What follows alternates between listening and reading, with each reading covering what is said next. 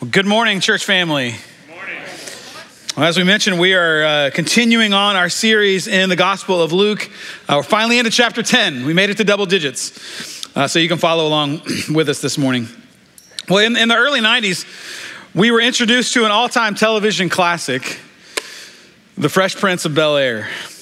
Yeah, which told the story of young Will Smith, played by the actor Will Smith. He was really going out on a limb.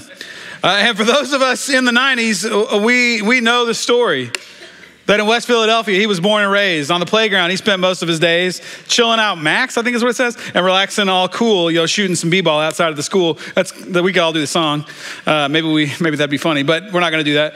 Um, but the, you you know the story, and if you don't, the, the story is this: Will gets into some trouble in Philadelphia, and so his mom says, "Hey, you know what? There's there's these are some bad influences. We're gonna I'm gonna send him out to live with his rich aunt and uncle in Bel Air." And, and so that's, that's where he goes. And, and from that point, uh, Bel Air was a crazy upgrade for Will. And he, was, he went from having very little to having a butler, to flying first class to get there, to having fancy cars, his own bedroom in the pool house. And of course, the entire show is one of Will uh, learning and recognizing that the, that the power that he got through money and through a big house and through fancy cars and all this stuff, this life that he went into, that that really isn't what he needed. That what he really needed was something lasting, something more fixed, something that would sustain him. He needed, he needed family. That was going to be the lesson. Uh, but uh, in today's text, Jesus' disciples, they're going to experience ministry success. They're going to get a power that they have not seen or been able to wield. And, and like us, they're going to learn a lesson from Jesus today. I, I pray that we will learn it as well. The lesson that, that they possess, that we possess a blessing that is far greater than power, far greater than miraculous signs and wonders. And so, as we walk through our text today, I want us to see four things. Number one, messengers sent. Number two, the message proclaimed. Number three, the joy of the messenger.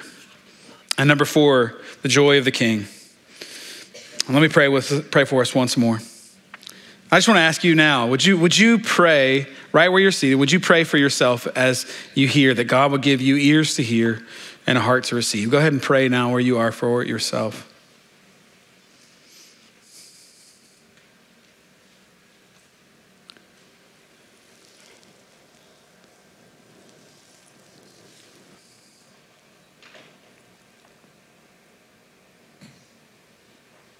And would you pray for me uh, that the Lord would speak, not, not my words, but his words to us, that we would hear, uh, that we would hear truth from his word this morning um, so that we might hear and believe.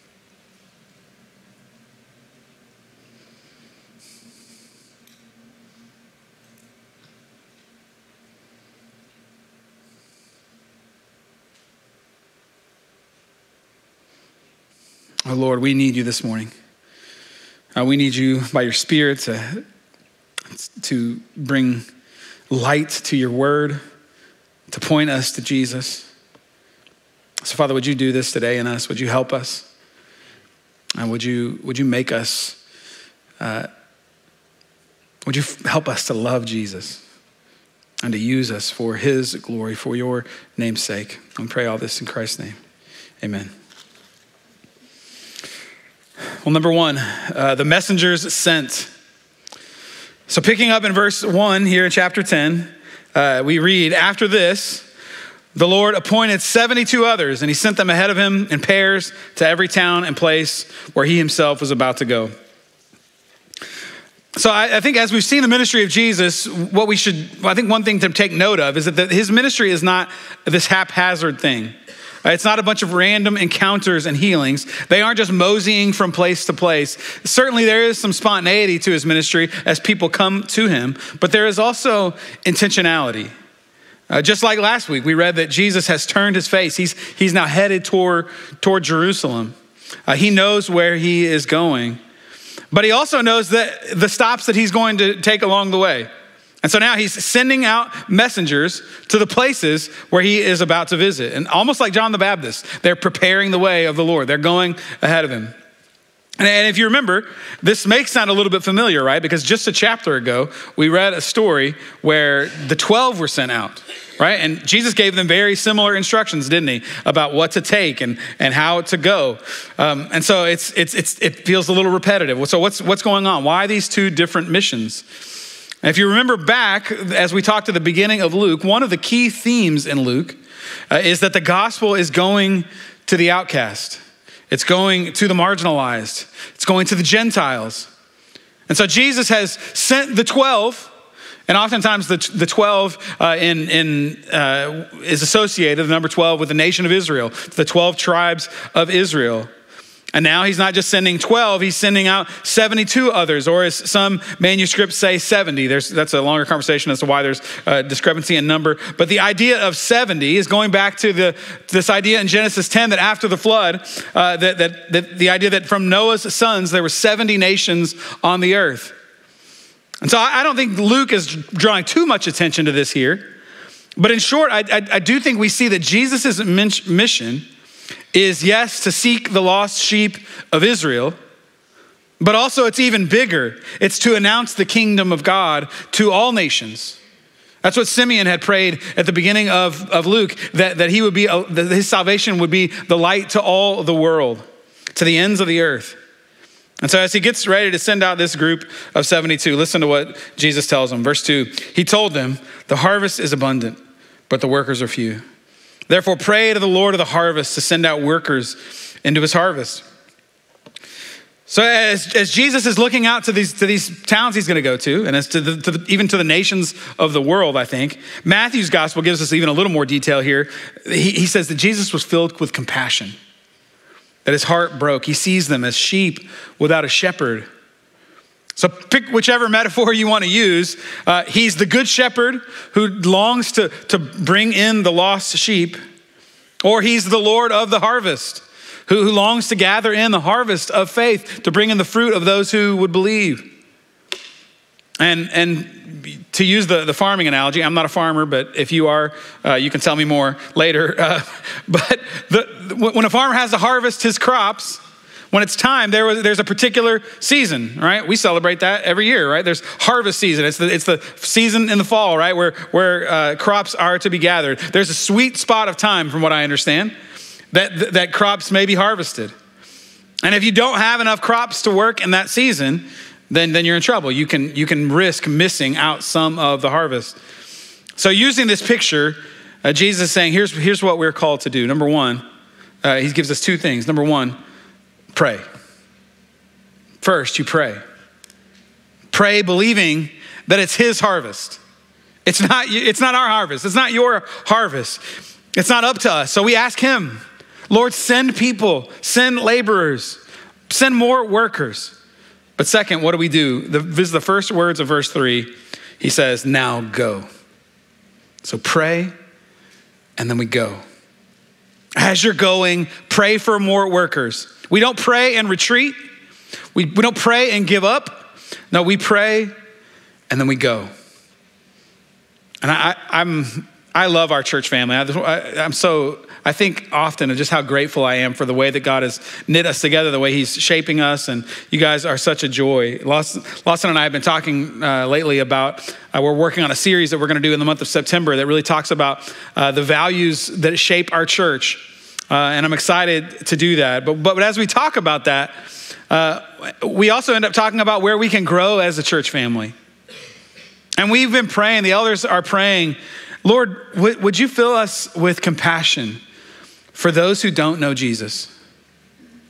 Would you give us a heart for the lost? Would you, would you have us look out as you did, Jesus, with compassion? The harvest in Tomball and Cypress and Magnolia and Spring and Houston, the harvest is plentiful, but the workers are few. Lord, send workers, send us, send Redeemer Church. We're asking that He would increase our heart for evangelism, for sharing the truth and the, and the reality, the, the saving grace of the gospel. Would He grow our hearts for sharing with our neighbors, with our coworkers, with classmates this year, with our friends, with our family members? So we pray to the Lord of the harvest, and then we go. And so I'll ask you are, are you praying? Are you praying for your lost friends? Maybe just more specifically, like, is there a lost friend? Is there somebody you know who doesn't know Jesus that, that just is burdening you, that you want them to know? Are you praying that someone will share the truth and the hope of Jesus with them? And, and maybe even the next, next, are you praying that it'll be you? Are you asking the Lord, would that be me? Students, when you, when you sit down in, in classrooms this week, I, I, I, totally get the lure of like trying to make a good impression, of like not wanting to rock the boat, make waves when you show up, just trying to make friends. But, but remember this you have been sent wherever you are. It is, not by, it is not by chance that you are where you are. The Lord has sent you there. So are you watching? Are you looking for the outcasts? Are you looking for those who seem hopeless? Uh, this is my prayer for my own kids this week. It's, it's Lord, protect them. But then also, Lord, would you, would you send them as laborers? Would you, would you help them to see the harvest? Would they, would they get the joy of experiencing gathering in the harvest? That people that you are working in their hearts, would you help them? Would you allow them to play a part? And would that happen in all of our schools, in high schools, junior highs, public schools, private schools, homeschool co ops, sports teams, extracurricular, whatever? It, would He use all of you students? He's going to use you. Would you would, pray that the Lord would help you to see yourself as sent by Him? Lord, lead us. Lead us to pray and send us out. And so maybe this sounds terrifying to you. You're like, man, this is I, this already scares me. Uh, well, listen, listen how Jesus describes it in verse three. He says, Now go, I'm sending you out like lambs among wolves. So be comforted. Uh, it's, it's worse than you think. Um, it is terrifying. He doesn't, Jesus doesn't even soft sell it. He doesn't say it's gonna be easy. Don't worry about it. Everything's gonna be okay. No, he says it's gonna be scary. In fact, lambs don't have the capacity to overcome wolves, do they? You don't have the words that will convince people about Jesus. But he says that's okay. In fact, it's their lack of impressiveness that the Lord is going to use. The Lord's going to use our stumbling evangelism, He's going to use our lack of eloquence. So, what does He tell them to do? Verse, verse 4. Don't carry a money bag, traveling bag, or sandals. Don't greet anyone along the road. Whatever house you enter, first say, Peace to this household. If a person of peace is there, your peace will rest on him, but if not, it will return to you. He's saying, don't ask for stuff, don't bring supplies. Find a household to stay within the city, and if they welcome you, just stay and see what God does. Who are, who are these people of peace that we read about? A person of peace. This would be, what this could be, those who have ears to hear. This could be those who have hearts to receive. This could be the good soil, those who, who would receive with joy, uh, the, the, the ones who hunger and thirst for righteousness. Or it might just be that the, the person of peace is someone uh, who is not ready to receive the message that you bring, but they like you. Do you know people like that? Some of you are pretty likable. Some of you are really likable. You're more likable than me. Uh, the Lord will use you. Praise God for that. Who are the people that, that may not be open to the gospel yet, but they're open to you? They'll receive you. Make friends. God has called us to be a blessing. So be a good friend. Be a friend of sinners.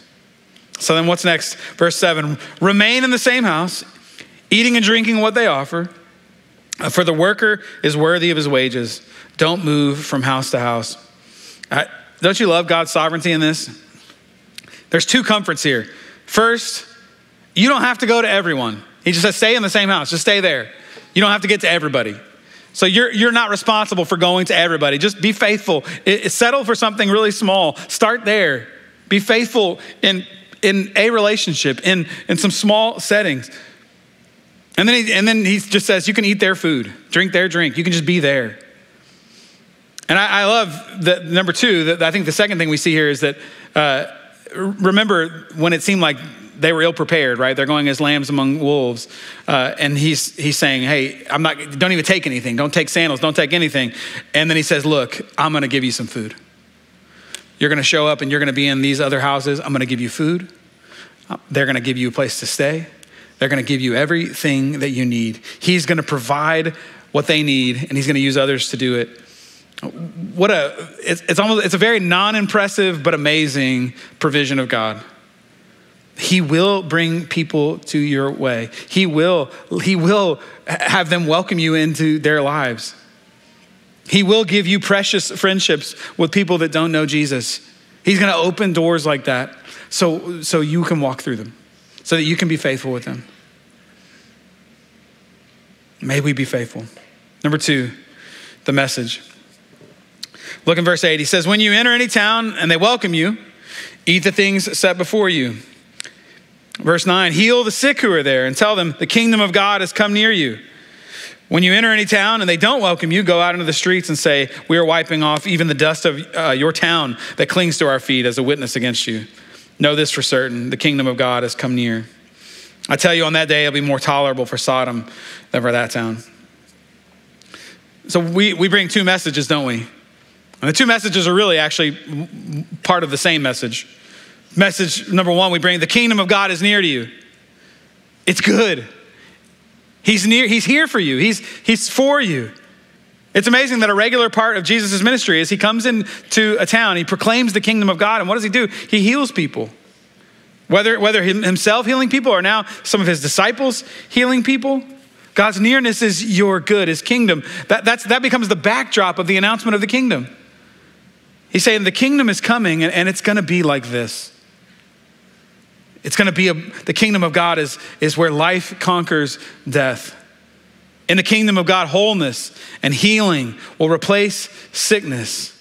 This is the coming kingdom of God, that there's a king coming and he wants to make you whole, that he'll remove your guilt, he'll restore your life, he'll restore your body. So that's, that's part one of the message. But part two uh, is that for those who don't hear, oh, yeah, also a king is coming.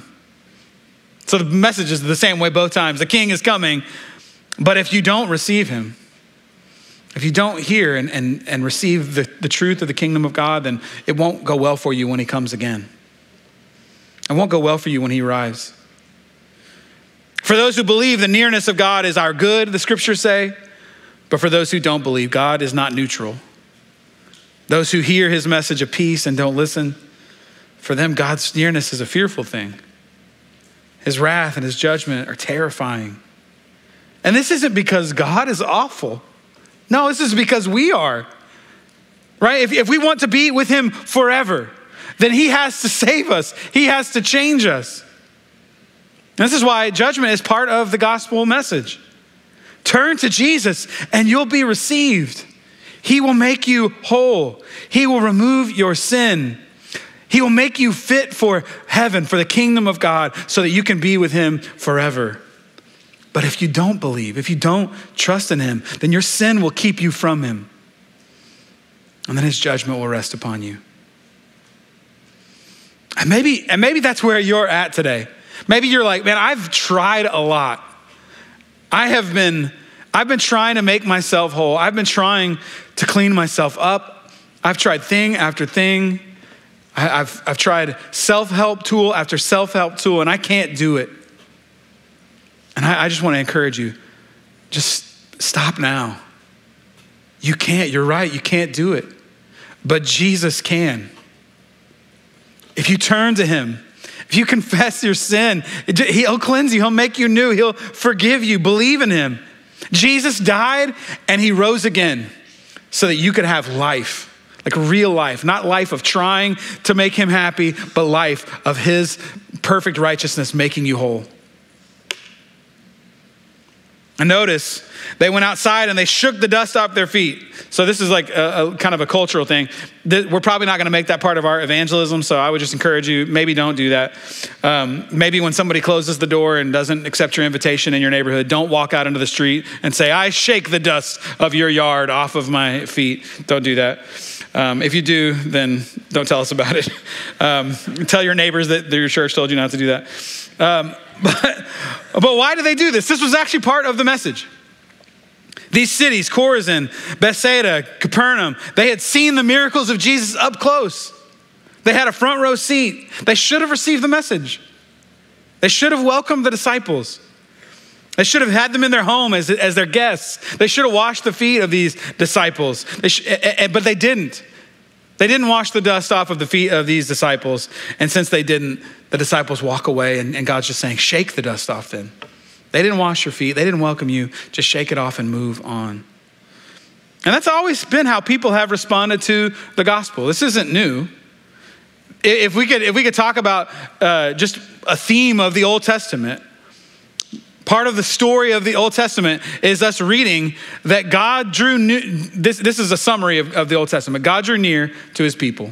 He knew, drew near to Israel in, in glory and in power and in mercy. And though some repented, many rejected. They turned to idols, they turned to other kings. This is Psalm uh, 78. If you've never read this psalm, it's just a great summary of all these many things that God did. And I'll just read just a little section of it, starting at verse 13. We read this about God. He split the sea and brought them across the water. Uh, the water stood firm like a wall. He led them with a cloud by day and with a fiery light throughout the night. He split rocks in the wilderness and gave them drink as abundant as the depths. He brought streams out of the stone and made water flow down like rivers. So this is all the ways that God's, God, God has provided for them. And he goes on and on and on. And then skip down to verse 32. Despite all this, they kept sinning and did not believe his wondrous works. This is a good summary of the Old Testament, isn't it? Despite all this, they kept sinning and did not believe his wondrous works. And Jesus knows this isn't this is the hearts of men. This isn't just the story of the Old Testament. This, this, this is the sort of ministry that the disciples are going to encounter. That some will receive, but many will see the signs and wonders of God and they will still reject him. And Jesus has strong words for people like that. The ones that would see the nearness of God, they'd be so close and still reject him. Verse 13 Woe to you, Chorazin! Woe to you, Bethsaida! For if the miracles that were done in you had been done in Tyre and Sidon, they, wouldn't, they would have uh, repented long ago, sitting in sackcloth and ashes. But it will be more tolerable for Tyre and Sidon yet uh, at the judgment than for you. To be so close and yet still refuse, still refuse to repent. What a, what a travesty. Proximity to miracles, though. We see it. it. We see it all over the New Testament. It doesn't soften hearts, does it? You can be so close and see it up, up you can see it firsthand. We think, man, if I, just, if I could just see, if I could have just seen what they saw, but we see so many still with hard hearts. And so Jesus says in verse 16, Whoever listens to you listens to me. Whoever rejects you rejects me, and whoever rejects me rejects the one who sent me. There will be those who listen, those who receive the message that we bring. And so may we be faithful. May we remain with them. May we patiently and consistently love them and share the hope of Jesus with them. And we'll be patient even for those who reject. Lord, bring many. Well, let's ask him that he would bring many to respond to his grace through us. Number three, the joy of the messenger. Okay, so how did it go? Jesus sent them out. Uh, it, the, the pep talk he gave didn't sound uh, all that exciting. Uh, it sounded like it was going to be tough. And so here they are, the verse 17, they're back. Let's see what they have to say about their experience. The 72 returned with joy, saying, Lord, even the demons submit to us in your name. Well, hey, like, that's pretty good, right? Like, this sounds promising. Like, they had a good trip. They're saying, It worked, Lord. It was great. You wouldn't believe it, Lord. Well, maybe you would because you're the Lord. Uh, but we had power, like, like real power. We, we were able to heal people. We had authority over demonic powers. We told demons to leave and stop tormenting people, and the demons obeyed us. We know that you said that we should go heal the sick, but we, it really happened. It was wild, Jesus. Now, I think it's important to at least note some things that they didn't say. They didn't come back and just say, Lord, man, you're powerful. This is incredible. They didn't come back and report to, to Jesus and say, Lord, you wouldn't believe how many people received the message, how many people of peace we came across. They didn't even come in low and say, Lord, some amazing things happened, but we don't deserve to be used like this. Your grace is so great that you would use us. Thank you, Lord. No, they're, they're enamored, right? They're, they're blown away by the power that they have been able to experience. And just when you think Jesus might flip it on him and go, Uncle Ben from Spider Man, you know, with great power comes great responsibility. Or maybe he, maybe even more than that, he, that he would completely flip him, flip it on him, and like a good preacher, say, "Hey, guys, it's it's not about power; it's about people." That'd be a good preacher thing to say. No, Jesus does. Jesus does what Jesus does. Verse 18, he said to them, "I watched Satan fall from heaven like lightning." okay, Jesus. Uh, so what's he doing? Like, why is he going here? The, here's, here's what I, I think is happening the disciples aren't thinking too highly of power, the disciples are thinking too lowly of power. Jesus is saying, Hey, you're telling great stories, but I want you to look at me. I don't think you've understood my power. What I sent you to do is amazing, but it is a 12 ounce water bottle just skimming the top of the bottomless depth of the ocean of my power.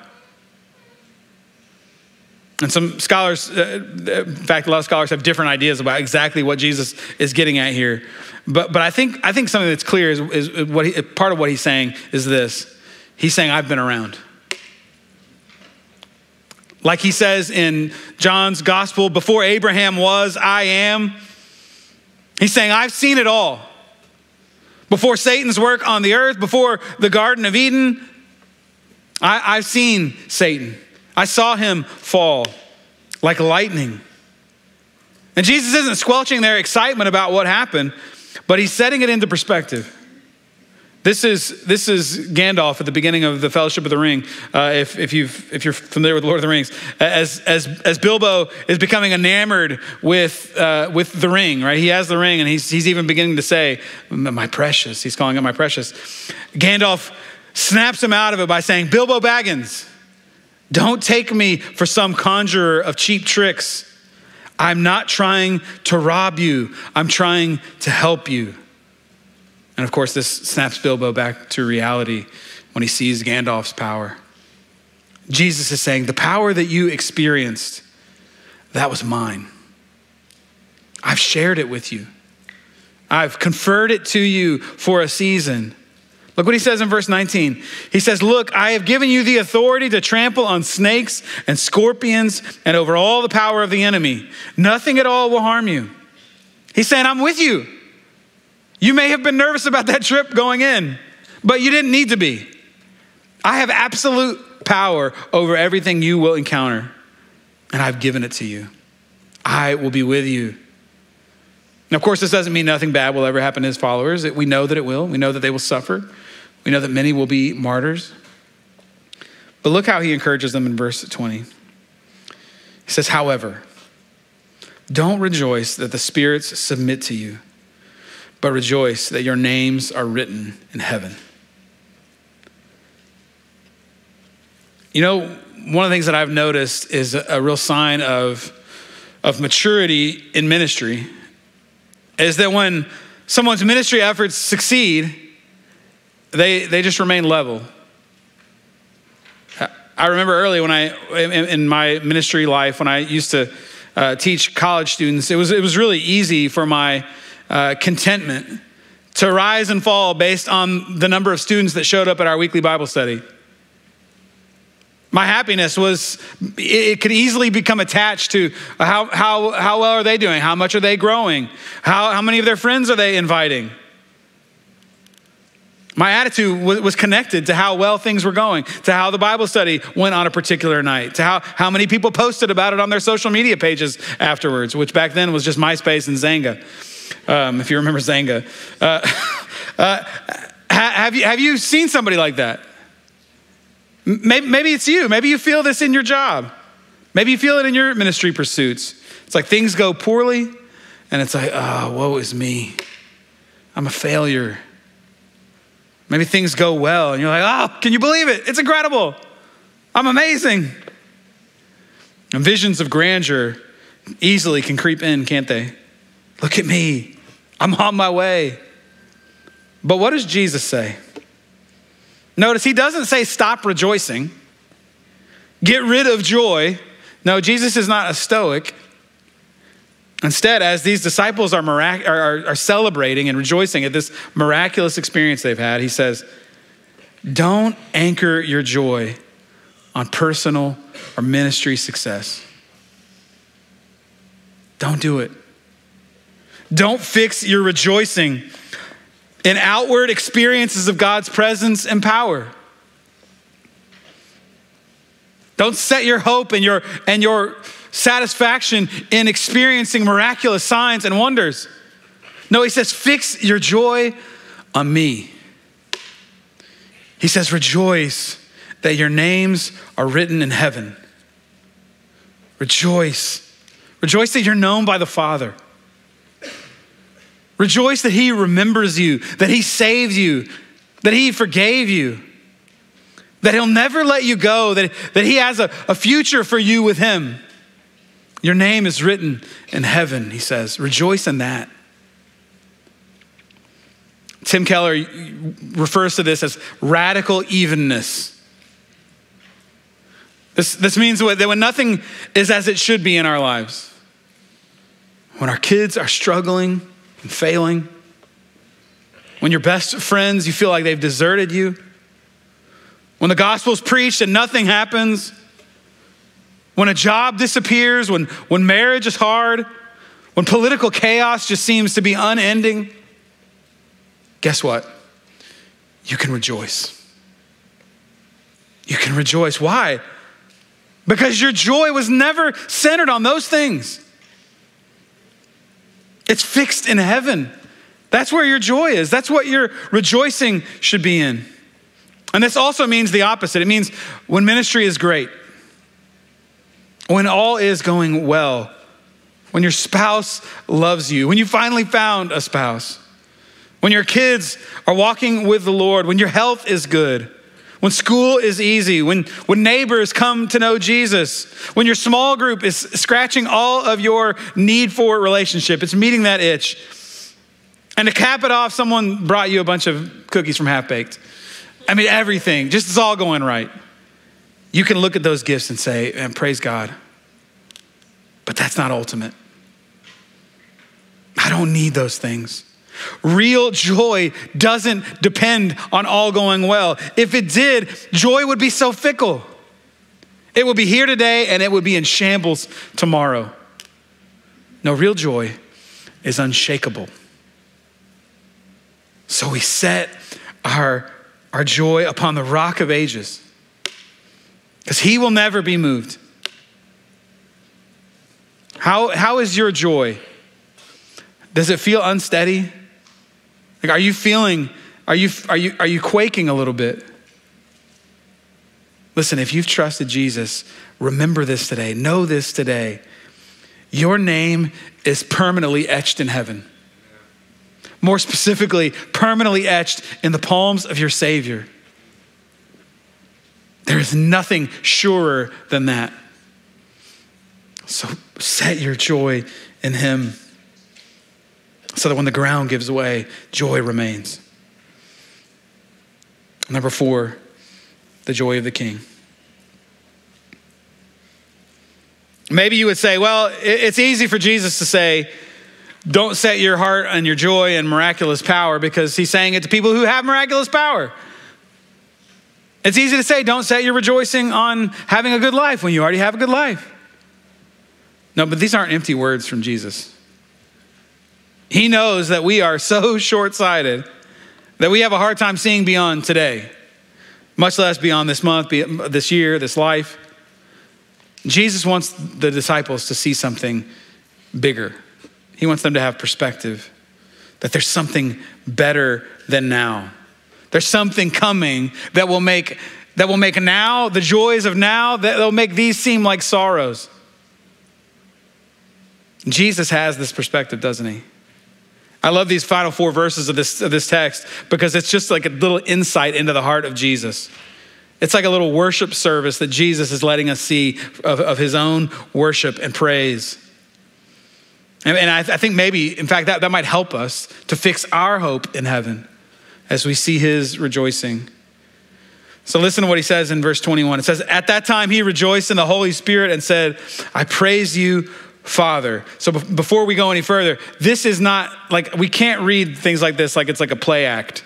Um, I, this is this is not like stoic Jesus reciting things. This is not that at all. The, the phrase in English kind of sounds a little bit like, at that time he rejoiced. It's kind of like like a captain's log or something. Uh, at 4:55 p.m., the Lord rejoiced, and then he ate dinner. I mean, like that's that's not what it is. Uh, the, the English, I don't think even really grasps what's happening here. What what this is saying is, right at that very moment, exactly as he as he tells the disciples your joy, your rejoicing is fixed in heaven. That's where your name is written. At that very moment, he worships. He worships. He rejoices. In fact, it doesn't even, I think rejoicing is too small of a word. It should say rejoice greatly. It's not, it's not, it's a, it's a big word. Many of the translations say greatly. This wasn't old hat to Jesus. His emotions were rolling out. He says, I praise you, Father, Lord of heaven and earth. And here's what's moving him. He says, Because you have hidden these things from the wise and intelligent and revealed them to infants. Yes, Father, because this was your good pleasure. Jesus is saying, Father, you've done it. You're doing it. Your plan to make, to make yourself known to the weak and the unoppressive is happening. It's here. This ragtag bunch of disciples, they're seeing it, they're getting it, they're yours. Though many have rejected you, it's through these infants. I don't think that's a term of endearment, really. These, it's through these infants, through them, that you're going to reveal your grace to the world. You're healing people, making them whole. Father, they're beginning to know you the way that I do. That's what Jesus is saying. And he, and he knows that delights the Father. And he says, Oh, it delights me as well. Verse 22 All these things, or all things have been entrusted to me by my Father. No one who knows the Son is, uh, no one who, the, no one knows who the Son is except the Father, and who the Father is except the Son, and anyone to whom the Son desires to reveal, reveal him. Basically, this is the reminder how did any of us come to the Father? We came because of the Son. We came because of the mercy of Jesus that would draw us to himself. And it was what he desired to do. Jesus rejoices greatly that you know the Father. He's worshiping because you know the Father. Jesus doesn't get caught up in our earthly visions of grandeur for our life. No, he sees you, he sees you as you are, and he sees you as you will be. He sees you as the righteousness of Christ. He looks at you as one who's exalted in the heavenly places with Jesus. That's who you are if you are in Christ. Your name etched in heaven, your identity and, and your righteousness seated in the heavenlies with Christ. That's who you are. When was the last time you marveled at that? Jesus is marveling at it here.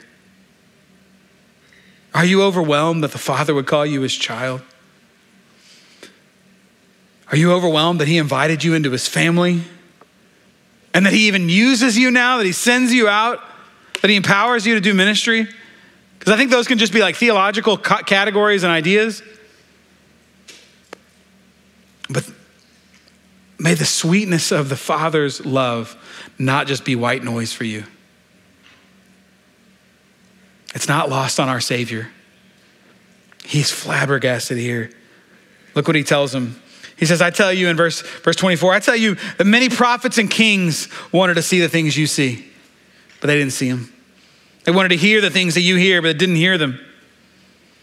The Old Testament saints, they wanted to see what these disciples see. They wanted to see the Messiah having come. They wanted to see his power over the, over the demonic forces.